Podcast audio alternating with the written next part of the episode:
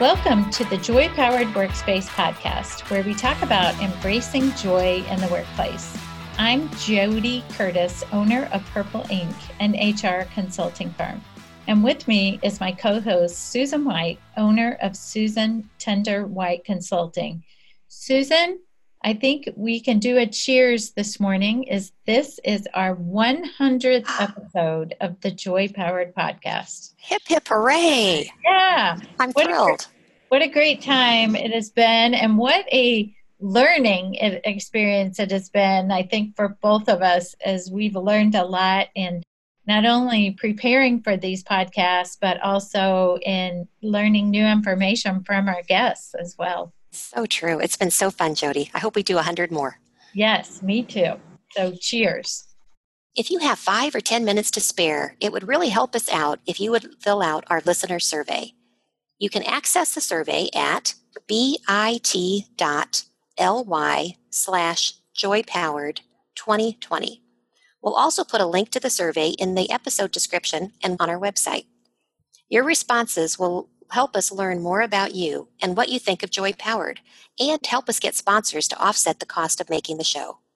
If you take the survey, you'll have the option to enter to win your choice of a set of Joy Powered books, a Choose Joy wrap bracelet, or a spot on the show as a caller in our listener mail segment. We hope you'll take a little time to help us make our podcast the best it can be, and we look forward to hearing your thoughts. Again, you can take the survey at bit.ly slash joypowered 2020. Our topic today is personal branding and how to promote it. So, what is a personal brand?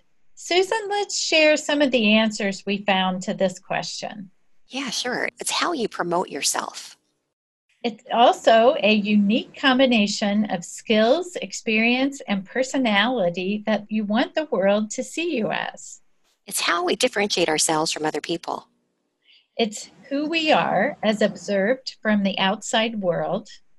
It's what people say about you when you leave the room. You know, interestingly, I was working for Bank One back in the late 90s, and Jamie Dimon, who now is the CEO of JP Morgan Chase, came to Bank One, and it was huge. He had a huge impact on our organization. Anyway, he started talking about what's the book on you? You know, what's your book? What would people say about you if they had to put it in a book? And I always remember that. It's kind of like, what is your book? It's your personal brand. Yeah, I love it. Well, in another book called Reinventing You, Dorie Clark presses the basic concept behind this. Fundamentally, she writes, Your brand is just another word for your reputation. It's not about inventing a fake identity to please others. It's about understanding how people perceive you and making sure that picture accurately reflects your talents. Notice in the last definition how quickly our reputation might be communicated to another person in an unspoken moment. Mm, that's yeah. heavy. Yeah. Now, a word from our sponsors. Is your company hiring? JazzHR is the number one recruiting software for small and growing businesses. Say goodbye to outdated hiring processes like spreadsheets and inbox recruiting, and hello to powerful, user friendly hiring tools designed to streamline your entire candidate to employee journey for as little as $39 a month. Get one month free when you sign up at info.jazzhr.com backslash joy powered. That's info.jazzhr.com backslash joy powered. So, why is this an important topic and worthy of our 100th episode? Well, I think if we don't understand and then shape our own personal brand, others will, because it's an intersection of perception and reality. We are at the heart and epicenter and can be led by our own voice. So, what is your personal brand? Is it fake, disingenuous, or authentic? Because whether we like it or not, we all have one. And some of those answers might be I'm always late. I'm super professional. They are very chatty. They are a strong leader. She's an excellent boss. Yeah. So several people I asked said they didn't even think they had one. Mm. Well, we all do. I think some of the questions are do you know what yours is? And what will you do about it? So we'll talk about these questions in more detail. But the most important starting point, and one that is often overlooked, is to understand what is your current brand. None of us is a blank slate. Your friends and colleagues think something about you already. The question is Does that reflect who you believe you are or the way you want to be perceived? We often imagine that we know the answer, but the only way to know for sure is to ask. So, we have some ideas on some options you might explore to find out how you are currently perceived. The first one is Google yourself. You know, honestly, see what is out there in the internet about you. And when you see that, maybe it's your Facebook page, maybe it's your LinkedIn page, maybe it's articles you wrote, blogs you did. What's your overall impression when you read that? Would you hire that person? Would you yeah. want to be a friend with that person? You know, what did I like, I didn't like about me? Right, right. You know, Susan, I we both do a lot of speaking, and one time I was a speaker for a group, and many times people ask me for my intro, or they go to our website and get my bio.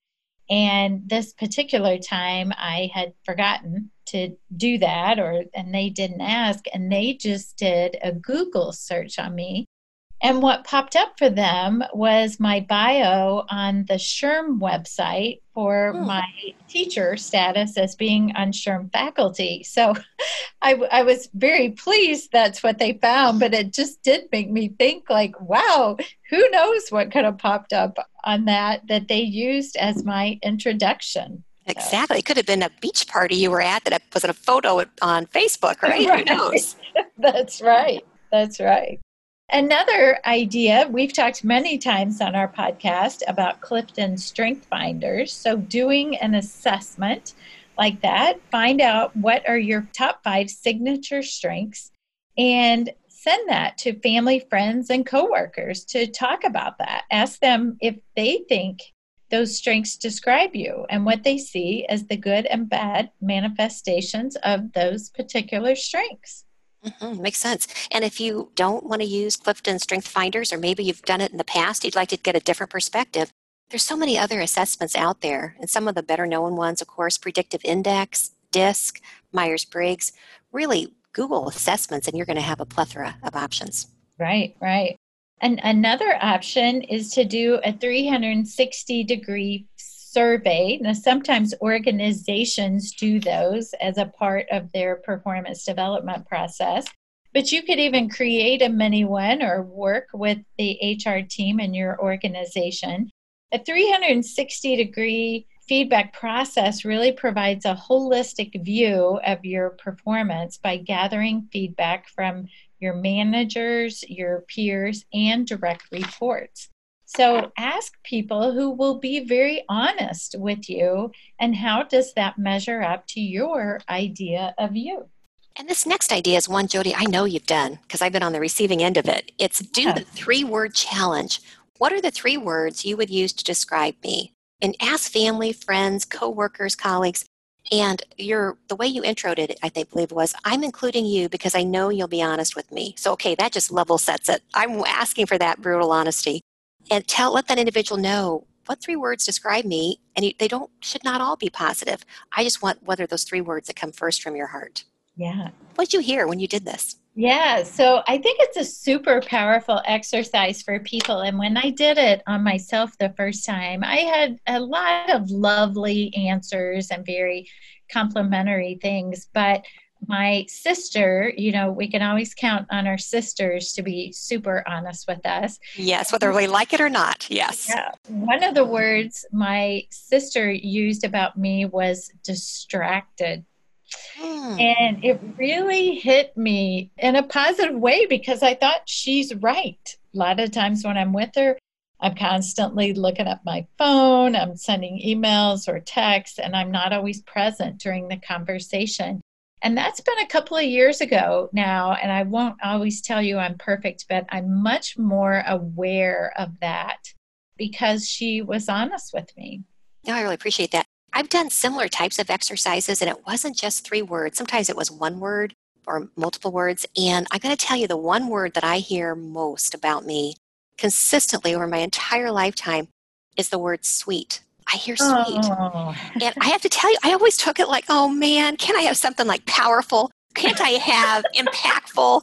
Give me something other than sweet. But I have to tell you now that I'm at the age I'm at and I look back on my life, I like that I was sweet. I like that. I'll take it. Sweet's okay with me.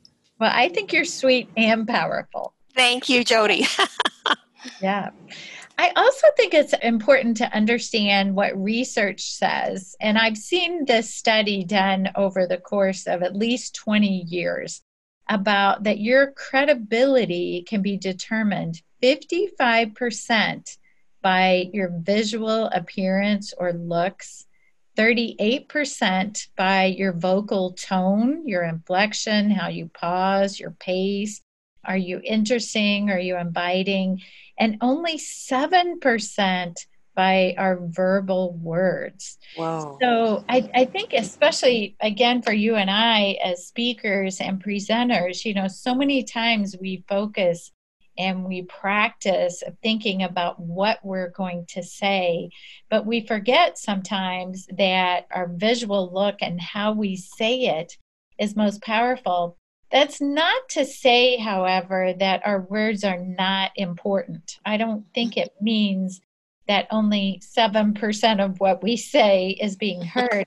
But I do think it means that if they don't get past our visual and our vocal tones, they're not going to get to what we're saying. So we need to present, for example, a professional image and, and speak well, then they're going to listen to us. So, all right, that's a great insight. So, when you embark on your journey of personal branding, that intersection of how you see yourself and how others see you might start out as rather narrow. Sometimes we assume that how we think we're seen is how other people see us as well. So, growing that intersection from narrow to wide is a question of how intentionally we live the brand that we proclaim. So, living your brand demands that we have a consciousness of embracing our best self identity, of living out our values, our character, our strengths, and being authentically us as much as we can. So, what are the advantages of this process? Well, I think we have a few. The first one is I think I eventually do become the best version of myself that I can be. If I'm practicing what my values and what I believe, I'll become more of that. The second is that you live your life intentionally. And I think that it's really important if you if you don't want to be a victim in your life and you want to be accountable, that you have to be very thoughtful and you have to live your life with purpose. So I think that's a real benefit of this. Yeah. Kind of another way of saying that that I like too is to make life happen rather than letting life happen to you. Being intentional about the life you want to lead and the choices that you want to make. Absolutely. You're really becoming a giver in this world and not just a taker. Yeah. So once you've defined your personal brand, how can you promote it? Well, you can build a brand on social media. I think that's the first thing we all think about. How are people going to mm-hmm. see us on LinkedIn or Facebook or wherever? Consider what your profile says about you. What are the pictures that you want to put up? What are your posts? Are you consistent with them? And you really want to curate great quality content and create good conversations that really speaks to your brand. Yeah. Another thing we can do is to raise our profile. Now, that might be on social media also, but even just publicly or in your community or in your office or department to let others see your brilliance and your strengths and that you might be able to do that by speaking or writing or blogging or presenting or just sharing other thought leaders and curating that good content on your own. You can concentrate on what's in your zone of strengths and unique uniquenesses in everything you do, which I think we've talked about Clifton Strength Finders and really understanding what it is that are your real talents. It's like, how do I make sure that I, when I'm on a committee for a volunteer committee, for example, how would I make sure I'm leveraging those strengths? How do I help us as an organization meet our goals by the strengths that I have? I think that just further demonstrates as part of your brand what your strengths are. Yeah. And of course, it's important for us to be consistent with those, right? Both professionally and personally. If we're acting one way in the community and another way at work and posting things on social media that don't jive with that. It's confusing to people right? And they don't know what to trust and, and what to believe. Yes. And i think how do you carry yourself in the world i think speaks a loads about your brand. Think about when you're out in public how do you treat a waiter or a waitress at a restaurant? When you're on an airplane how do you treat the flight attendant or the other people trying to get on and trying to get off yeah. It's really, I think, your personal brand lives through all of those little moments, just like they do in the big moments when maybe you're on a stage talking to hundreds of people. Right. So, overall, really everything you put out there should be purposeful and contribute positively to your personal brand. So, why do we even need to do this, right? And what's the advantage of honing in on our personal brand? Well, part of that can be creating a personal branding strategy. It's a plan to take your reputation and career from one level to another. And it describes where we stand today and what level of visibility you want to achieve in the future. So, here are some more ideas to think about that. First of all, be intentional. Manage what people say about us, put forth what is best about us, broaden people's understanding of us, get noticed, be proactive. Don't wait to be asked. Get out there and share your voice. And number two, think about what is your goal, right? Are you in a new role that you want to really start out on a good foot and create a strong reputation? Or are you looking for a new position? Are you building a new business or trying to generate more contacts? Really thinking about who could you connect with today if you're searching for a new role or expanding your customer base building your knowledge, maybe, or seeking a mentor. What type of brand do you want to leave with those people when you do that? JoDee, we've talked a lot about what you can do to build your brand, but I think there's probably times that people think maybe there's experts out there that you could pull in. You know, I know from having known you a number of years, and as you were building the Purple Ink brand, you from time to time would consult with different experts. Would you be willing to share any of that? If someone's listening today says, you know, I got this. I think I can manage myself, but I really need to take it to the next level. What kind of people could I go out and maybe tap into? Yeah, well, you know, part of that for me is reading a lot, right? So even people that I don't know, but that I read their books to get their advice, or following people on social media, right? To mm-hmm. on Twitter or LinkedIn that you want to see what their thoughts and values are and certainly many mentors that I've had in my life that I would seek out and get their input and ask their opinion as well. So some of those can be personal or from afar via a Twitter account or a book. So yeah. that's great. Use your network, right? Because probably the path you're headed down, building your reputation, look at people who have great reputations and tap into them, find out how they did it, and let them know you want to try to emulate that so that you too have a great brand. Right. All right, it's time for listener question, JoDee. You mentioned that it was everyone's responsibility to drive the company culture in one of our previous episodes. It does not always have to start at the top. In my opinion, it seems as if you will be most successful in creating a company culture when you have leadership support, as it will be extremely difficult to push the initiatives like flexible workday, etc., forward. What are your thoughts on this perspective? Yeah, so thank you for that question from our listener because I think it's really important to clarify that. Although I do say, and I've said many times, I don't think culture has to start at the top. It sure as heck is helpful when it does, right? And when you've got leadership driving positive culture initiatives, what I think happens a lot, though, is that people are waiting. they mm-hmm. are waiting for someone else to do it. or they are maybe complaining or pointing fingers at saying, well, our leadership will never go for a flexible workday, or my boss doesn't believe in flexible work days. So they stop it, or they don't ask the question, or they don't try and drive the initiative forward in, in getting support or talking to HR or even just talking to their bosses or leadership about it. So I think you're totally right that it can be a more difficult path if it's not starting at the top, but don't use those excuses or point those fingers when it's not. Makes sense. Great question. In our In the News section, a few points from a May Business Week article titled What After Hours Emails Really Does to Your Employees.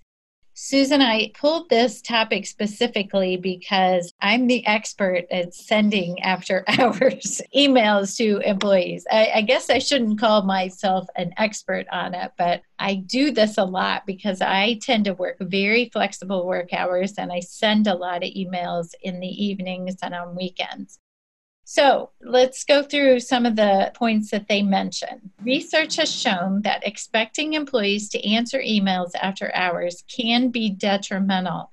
Instead of improving efficiency, emails after hours hurt job performance. Mm. As a recovering late night and weekend email sender, I wish I had known this all the years that I did it. Yeah. I thought I was being so darn productive and I was probably killing the morale of my team. Number two, there is a cause for concern with the always on culture. Health issues such as chronic stress and fatigue are linked to too many responsibilities after standard work hours. Yeah, I can see that too. Number three, employers may get into legal trouble for requiring email communications after hours. Emails may be considered compensable for non exempt employees. Really important point on that one. Mm-hmm. And it makes sense, right? So our conclusion is maybe we need to quit sending them. What do you yeah. think, JoDee? I think I do, and that's a good reminder for me. Although I do always try and set the tone to my team that I do not expect them to respond or be on. And that has been my excuse, but I, I think I forget that they still feel a sense of responsibility that they need to be reading that. So. I get that. Well, JoDee, you and I work together on this podcast, and periodically we intersect and work together on HR projects. I want you to know that I love always hearing from you. I like that you're I like you're thinking of me. And if I can't answer, I won't answer you. I won't feel any pressure. Same here. I think your emails are always sweet and powerful. Thank you. So thanks for tuning in today and make it a joy powered day. Thank you. Thank you for listening. We hope you enjoyed the Joy Powered Workspace podcast. If you like the show, please tell your friends about it and let us know what you think of our podcast by rating and reviewing us on Apple Podcasts. It helps new people find our show. The Joy Powered Workspace podcast can be found on Apple Podcasts, Spotify, Stitcher, or wherever you listen to podcasts. You can learn more about Joy Powered and find our books and blogs at getjoypowered.com. We're at Joy Powered on Facebook, LinkedIn, Instagram, and Twitter. Sign up for our monthly email newsletter at getjoypowered.com/newsletter. If you have comments, suggestions, or questions about anything related to business or HR, you can leave us a voicemail at 317 688 1613 or email us at joypowered at gmail.com. We hope you tune in next time. Make it a joy powered day.